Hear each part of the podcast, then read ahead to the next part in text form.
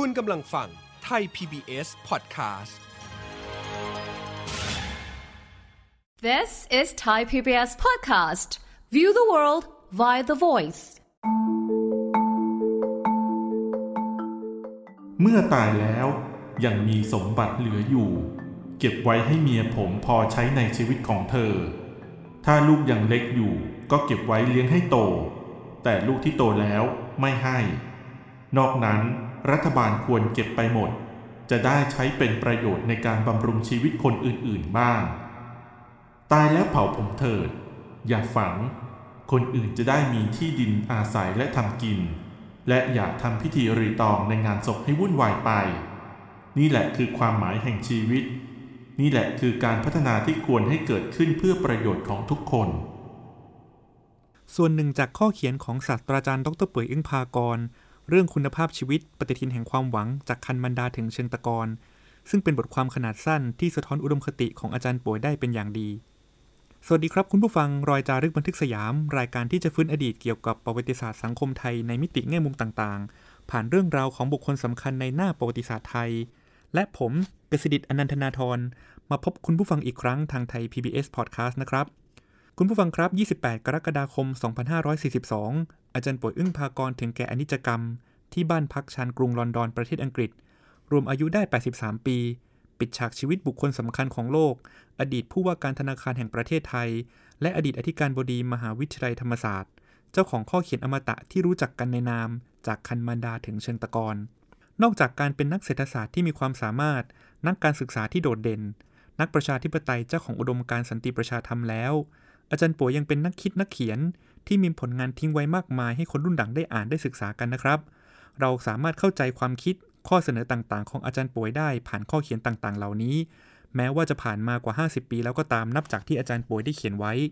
คุณผู้ฟังครับ วันนี้ผมอยู่กับศาสตราจารย์พิเศษ ดรชันวิทย์เกษตรศิริ ประธานมูลนิธิโครงการตำราสังคมศาสตร์และมนุษยศาสตร์ ซึ่งเป็นโครงการที่อาจารย์ป่วยอึ้งพากรได้ก่อตั้งขึ้นตั้งแต่พุทธศักราช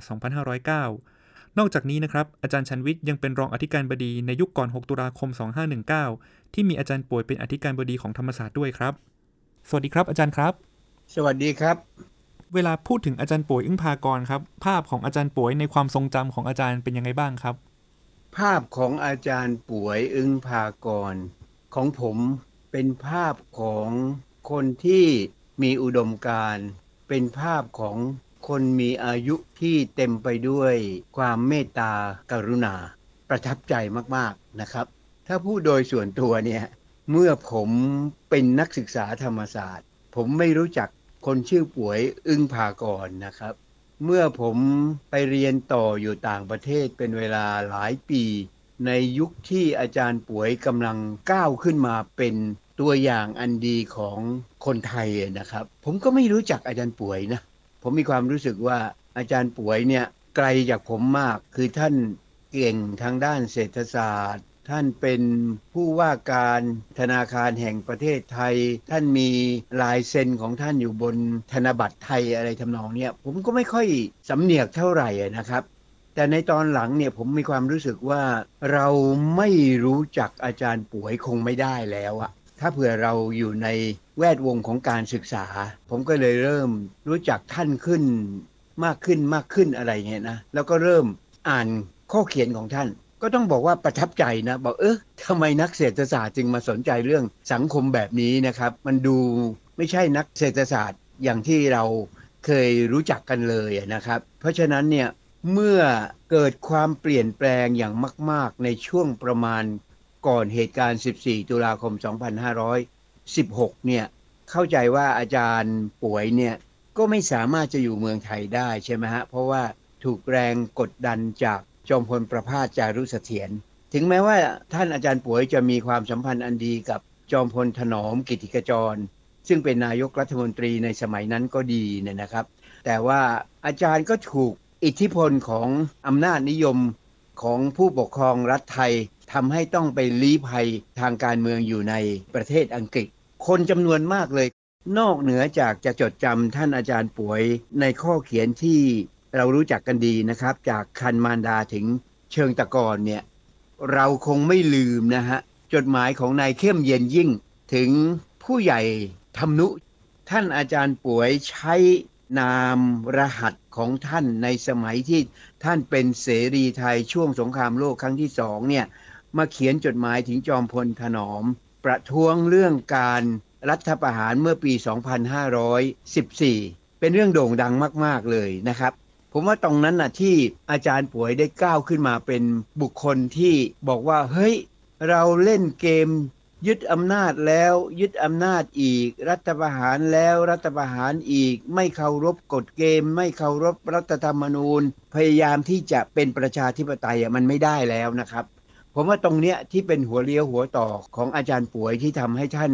กลายเป็นบุคคลที่ให้ความหวังกับเรา แล้วในที่สุดเราก็ทราบดีใช่ไหมครับว่าอาจารย์ป่วยนั้น เมื่อเกิดเหตุการณ์ 14 ตุลาคม 2516 แล้วเนี่ยท่านก็กลับมาเมืองไทย ท่านก็ได้รับเสนอเป็นอธิการบดีมหาวิทยาลัยธรรมศาสตร์ ด้วยกระบวนการประชาธิปไตยซึ่งได้คะแนนเสียงอย่างท่วมท้นเลยนะครับ ไม่ว่าจะเป็นจากฝ่ายอาจารย์ ไม่ว่าจะเป็นฝ่ายข้าราชการ ไม่ว่าจะเป็นฝ่ายนักศึกษานะครับ ท่านขึ้นมาเป็นอธิการบดีของมหาวิทยาลัยธรรมศาสตร์สองปีเจมจากประมาณช่วง 2517 มา 2518 แล้วก็คือ 2519 เมื่อเกิดเหตุการณ์ 6 ตุลาคม 2519 ช่วงเนี้ยที่ผมคิดว่าอาจารย์ป่วยจะโดดเด่นมาก ๆ นะครับ ต้องบอกว่าประเทศไทยก็โชคร้ายอะนะครับ คนดีเมืองไทยยังไม่ต้องการอยู่นะครับ ไม่ว่าจะเป็นคนแบบท่านปรีดีพนมยงค์ก็ดีนะครับจอมพลปพิบูลสงครามก็ดีนะครับ คนแบบอาจารย์ป่วยก็ดี แล้วคนหลังๆจำนวนมากเลยนะครับ ที่ต้องถูกอำนาจนิยมเผด็จการผลักไสไล่ส่งให้ออกไปอยู่ต่างประเทศเนี่ยผมว่าอาจารย์ป่วยก็ตกอยู่ในสภาวะการเช่นนั้นนะครับ ผมใช้คำว่าอาจารย์ป่วยนั้นเป็น ผู้บาดเจ็บคนแรก ๆ ในเหตุการณ์ 6 ตุลาคม 2519 นะในขณะที่นิสิตนักศึกษาประชาชนจำนวนหนึ่ง ถูกสังหารชีวิตไปอย่างเหี้ยมโหดอะไรทำนองนั้นนะครับ อันนี้เป็นที่เรามีเอาไว้เตือนใจเรานะครับ ว่าตัวอย่างอย่างนี้เนี่ยทำอย่างไรสังคมไทยจะรักษาคนแบบนี้เอาไว้นะ คือพูดกันตรงๆแล้วเนี่ย ผมว่า มองกลับไปในเรื่องของอาจารย์ป่วย มองกลับไปในเรื่องของอาจารย์ปรีดี พนมยงก็ดีนะฮะมองมาใกล้ๆตัวของเรานะผู้คนจำนวนมากเลย ซึ่งถูกกระบวนการของผู้มีอำนาจรัฐไทยเนี่ยเบียดให้ตกเวทีไป บางคนสูญเสียชีวิต บางคนต้องไปลี้ภัยการเมืองอยู่ในต่างประเทศ บางคนก็ยังต่อสู้อยู่เนี่ยทำอย่างไรเราจะออกจากบ่วงกรรมอันนี้ ยิ่งตอนนี้นะครับ ผมว่ากรณีของคนรุ่นใหม่เจเนเรชัน Z กำลังขึ้นมา ผู้นำใหม่ๆ โดยเฉพาะอย่างยิ่งการเลือกตั้งกทม ซึ่งเพิ่งมีมาไม่นานนี้นะฮะ มีเรื่องของคุณชาติชาติอะไรทำนองนี้ทำอย่างไรคนพวกนี้จะอยู่รอดตลอดฝั่ง ไม่ประสบเคราะห์กรรมอย่างที่อาจารย์ป่วยเคยประสบครับ อันนี้เป็นปัญหาใหญ่มากของสังคมเราครับ เมื่อจะตาย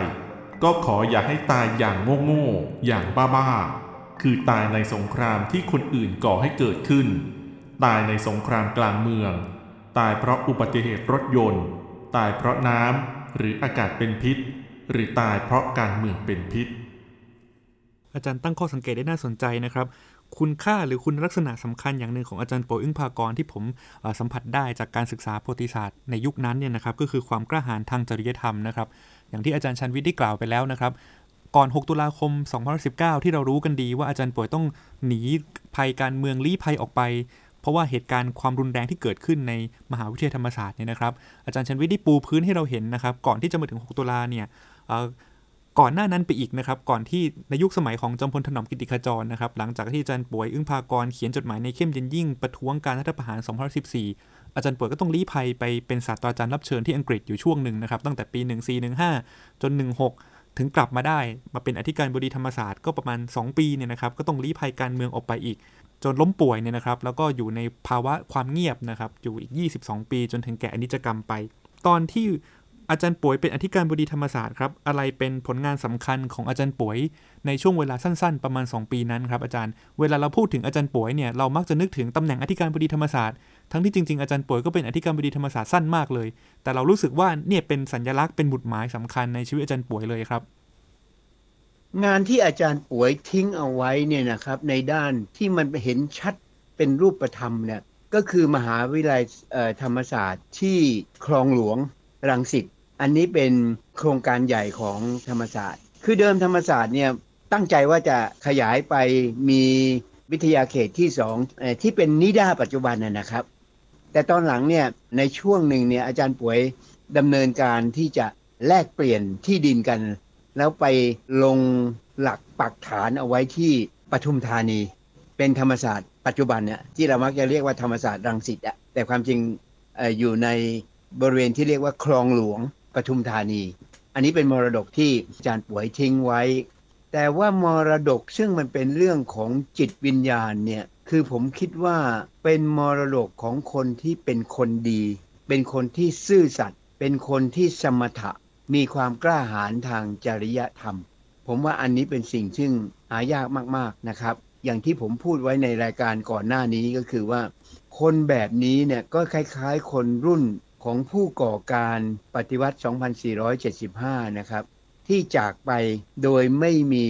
มนทินเกี่ยวกับการคอร์รัปชัน ไม่ได้ร่ำรวยเป็นร้อยเป็นพันล้าน อาจารย์ป่วยนั้นมีบ้านเก่าๆ เป็นเรือนไม้อยู่ที่ซอยอารี ซึ่งเดี๋ยวนี้ก็ยังอยู่นะครับ มันเป็นเครื่องพิสูจน์ให้เห็นว่า ท่านไม่มีความละโมบ ถึงแม้ว่าโอกาสของท่านมีมากมายมหาศาลนะครับ คือรวมความแล้วนี่คือตัวอย่างทั้งในแง่ของวัตตะปฏิบัติ ทั้งในแง่ของคุณธรรม ทั้งในแง่อะไรก็ตาม หายากจริง ๆนะครับ ผมว่า อาจารย์คิดว่าอะไรเป็นจุดที่ทำให้อาจารย์ป่วยกลายเป็นคนพิเศษในสังคมไทยได้ครับ ใช้คำแบบอาจารย์อมานสยามวาลาเนี่ยท่านก็จะเรียกอาจารย์ป่วยว่าเป็นคนตรงในประเทศคดในบริบทของสังคมไทย ซึ่งไม่ค่อยเอื้อให้คนอย่างอาจารย์ป่วยมีตำแหน่งแห่งที่ได้เนี่ย อาจารย์คิดว่าอะไรเป็น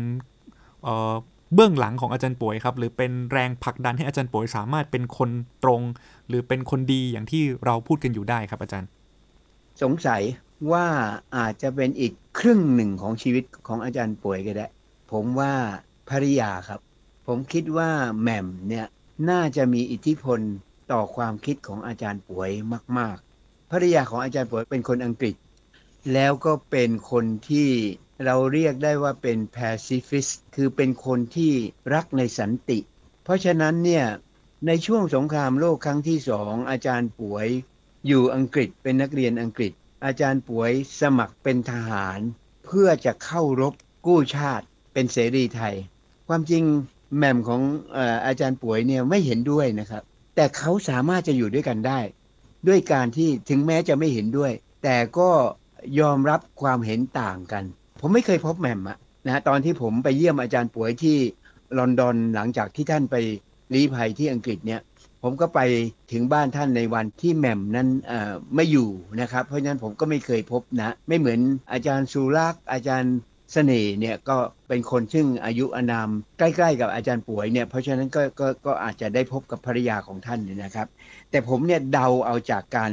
คุยกับพักพวกเพื่อนฝูงของอาจารย์ป่วยรุ่นเดียวกันนะบอกว่าอาจารย์ป่วยต่างกับนักเรียนนอกในรุ่นรุ่นเดียวกันเนี่ยอาจจะเป็นเพราะอิทธิพลของ ครึ่งหนึ่งของชีวิต คือผมคิดว่าในง่ายหนึ่งนะฮะเราอาจจะมองข้ามกันไปว่าในชีวิตของคนเราเนี่ยมันไม่ได้อยู่ตัวคนเดียวนะฮะส่วนใหญ่มันอยู่กับใครบางคน แล้วบางทีใครบางคนนั้นอะอาจจะเป็น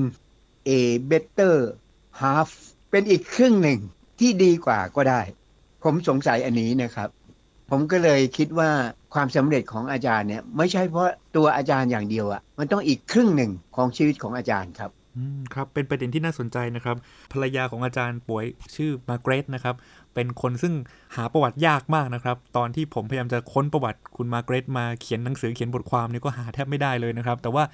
สัมภาษณ์จากคนที่เกี่ยวข้องหลาย ๆ คนรวมถึงเมื่อสักครู่นะครับ คุณฟังก็ได้ยินจากอาจารย์ชันวิทย์แล้วเนี่ยนะครับว่าคุณมาเกรตภรรยาอาจารย์ป่วยเนี่ยเป็นคนสำคัญที่มีอิทธิพลต่อชีวิตอาจารย์ป่วยมากนะครับทำให้อาจารย์ป่วยเป็นคนสมถะเป็นคนตรง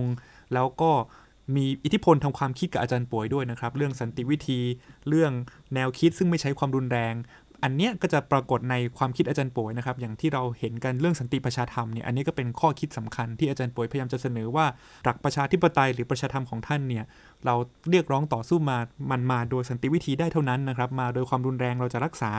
สิ่งที่เรียกว่าประชาธรรมหรือประชาธิปไตยเหล่านี้ไว้ไม่ได้ อีกด้านหนึ่งของอาจารย์ป่วยครับอาจารย์ซึ่งเป็นงานที่ อาจารย์มาสารต่อภารกิจอยู่ครับ มูลนิธิโครงการตำราสังคมศาสตร์และมนุษยศาสตร์ครับ อาจารย์ป่วยก่อตั้งโครงการนี้ขึ้นตั้งแต่2509ครับ ที่มาที่ไปเป็นอย่างไรครับอาจารย์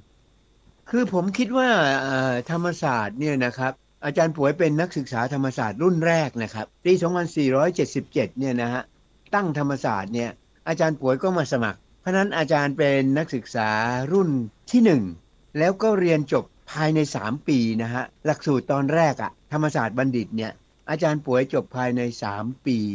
อาจารย์ก็ต้องคุ้นเคยกับคำสอนใช่ไหมครับ คือมันเป็นคำบรรยายของอาจารย์ในรุ่นแรกแรกเนี่ยท่านปรีดีพนมยงค์ได้ยกสมบัติเกี่ยวกับโรงพิมพ์ และแท่นพิมพ์ของท่านเนี่ยให้กับมทก แล้วมีคนซึ่งเป็นอยู่ในทีมงานของอาจารย์ปรีดี คืออาจารย์วิจิตลุลิตานนท์ ท่านก็เคยเป็นผู้บริหารของธรรมศาสตร์ เป็นเลขาธิการ ก็เอาคำบรรยายของอาจารย์ทั้งหลายเนี่ยในรุ่นแรกๆเนี่ยมาตีพิมพ์ แล้วก็ส่งไปขายให้นักศึกษานะฮะเพราะนั้นคุณอยู่อุดร คุณอยู่อุบล คุณอยู่ขอนแก่น คุณอยู่นครศรีธรรมราชอะคุณก็ซื้อไปอ่านแล้วคุณก็มาสอบ มันก็แปลว่ามันไม่มีตำราทางด้านการศึกษาอย่างแท้จริงใช่ไหมครับ อาจารย์ป่วยก็เข้าใจประเด็นนี้อย่างดีนะอาจารย์ป่วยในฐานะเป็นนักเรียนมหาวิทยาลัย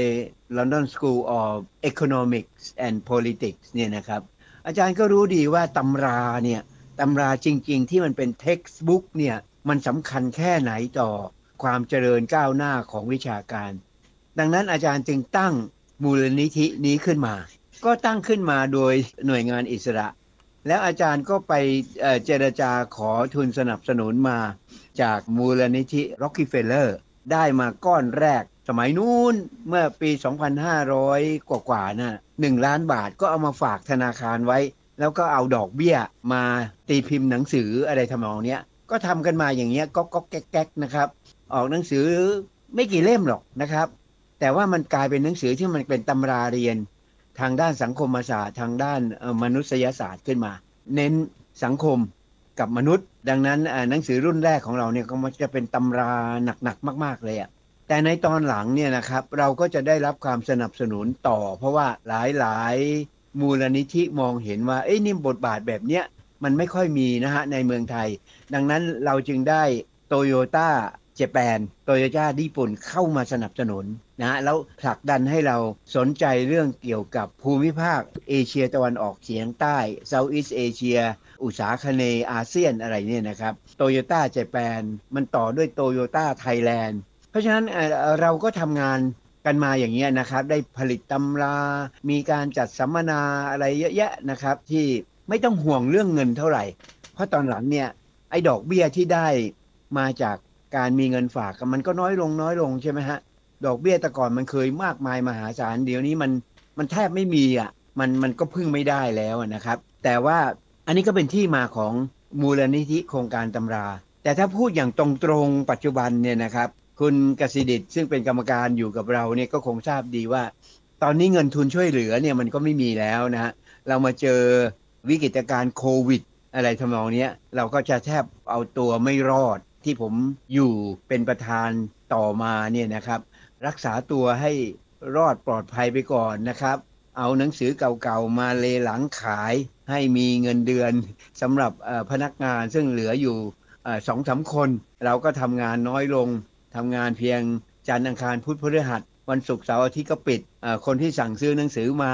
เราก็บอกว่าเราขอส่งเพียง 2 วันเท่านั้นนะครับ วันอังคารกับวันพฤหัส เพราะว่ามันจะได้ประหยัดค่าใช้จ่ายอะ ก็ต้องต้องรอดูไปอะนะครับว่าเราจะรอดวิกฤตครั้งนี้อย่างไรนะฮะวิกฤตมันมีทั้งทั้งอ่าด้านอ่าโรคภัยไข้เจ็บโรคหาโควิดเนี่ยด้านหนึ่ง แต่อีกด้านหนึ่งมองในอีกด้านหนึ่งมันก็เป็นเรื่องที่ค่อนข้างแปลกนะครับ ในแง่ที่ว่าหนังสือเก่าๆของเรา ซึ่งมันขายไม่ค่อยได้เนี่ยมันเป็นตำราหนักๆเล่มหนาๆอย่างสมมติว่าเรื่องเดือนกรกฎาคมเนี่ยใช่ไหมฮะ มันมีวันชาติอเมริกัน มันมี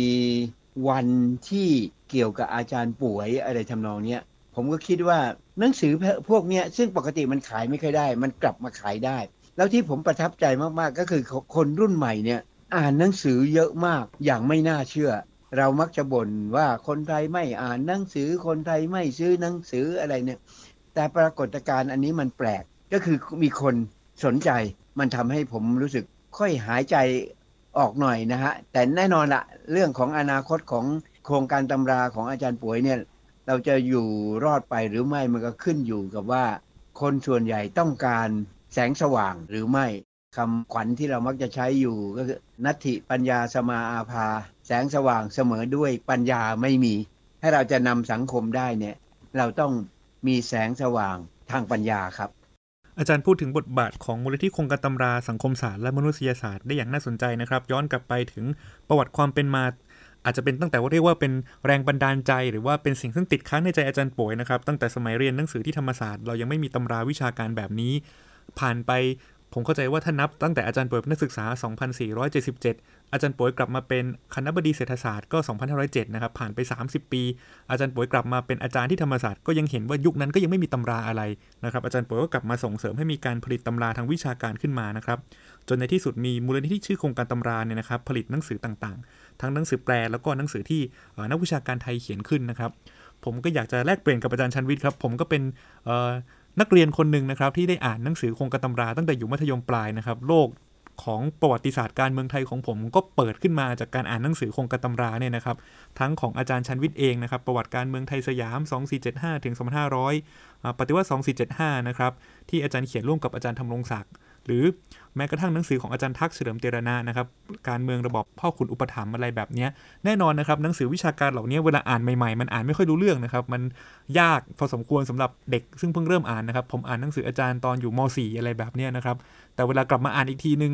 ตอนอยู่มหาวิทยาลัยแล้วเนี่ยก็สนุกไปอีกแบบนะครับ เราก็เรียนรู้อะไรต่างๆ มากขึ้น ก็เข้าถึงการตีความการวิเคราะห์เหล่านี้ได้มากขึ้นนะครับ ผมคิดว่าอันนี้ก็เป็นอีกภารกิจด้านหนึ่งที่อาจารย์ป่วยได้ทิ้งไว้ให้กับสังคมไทยนะครับ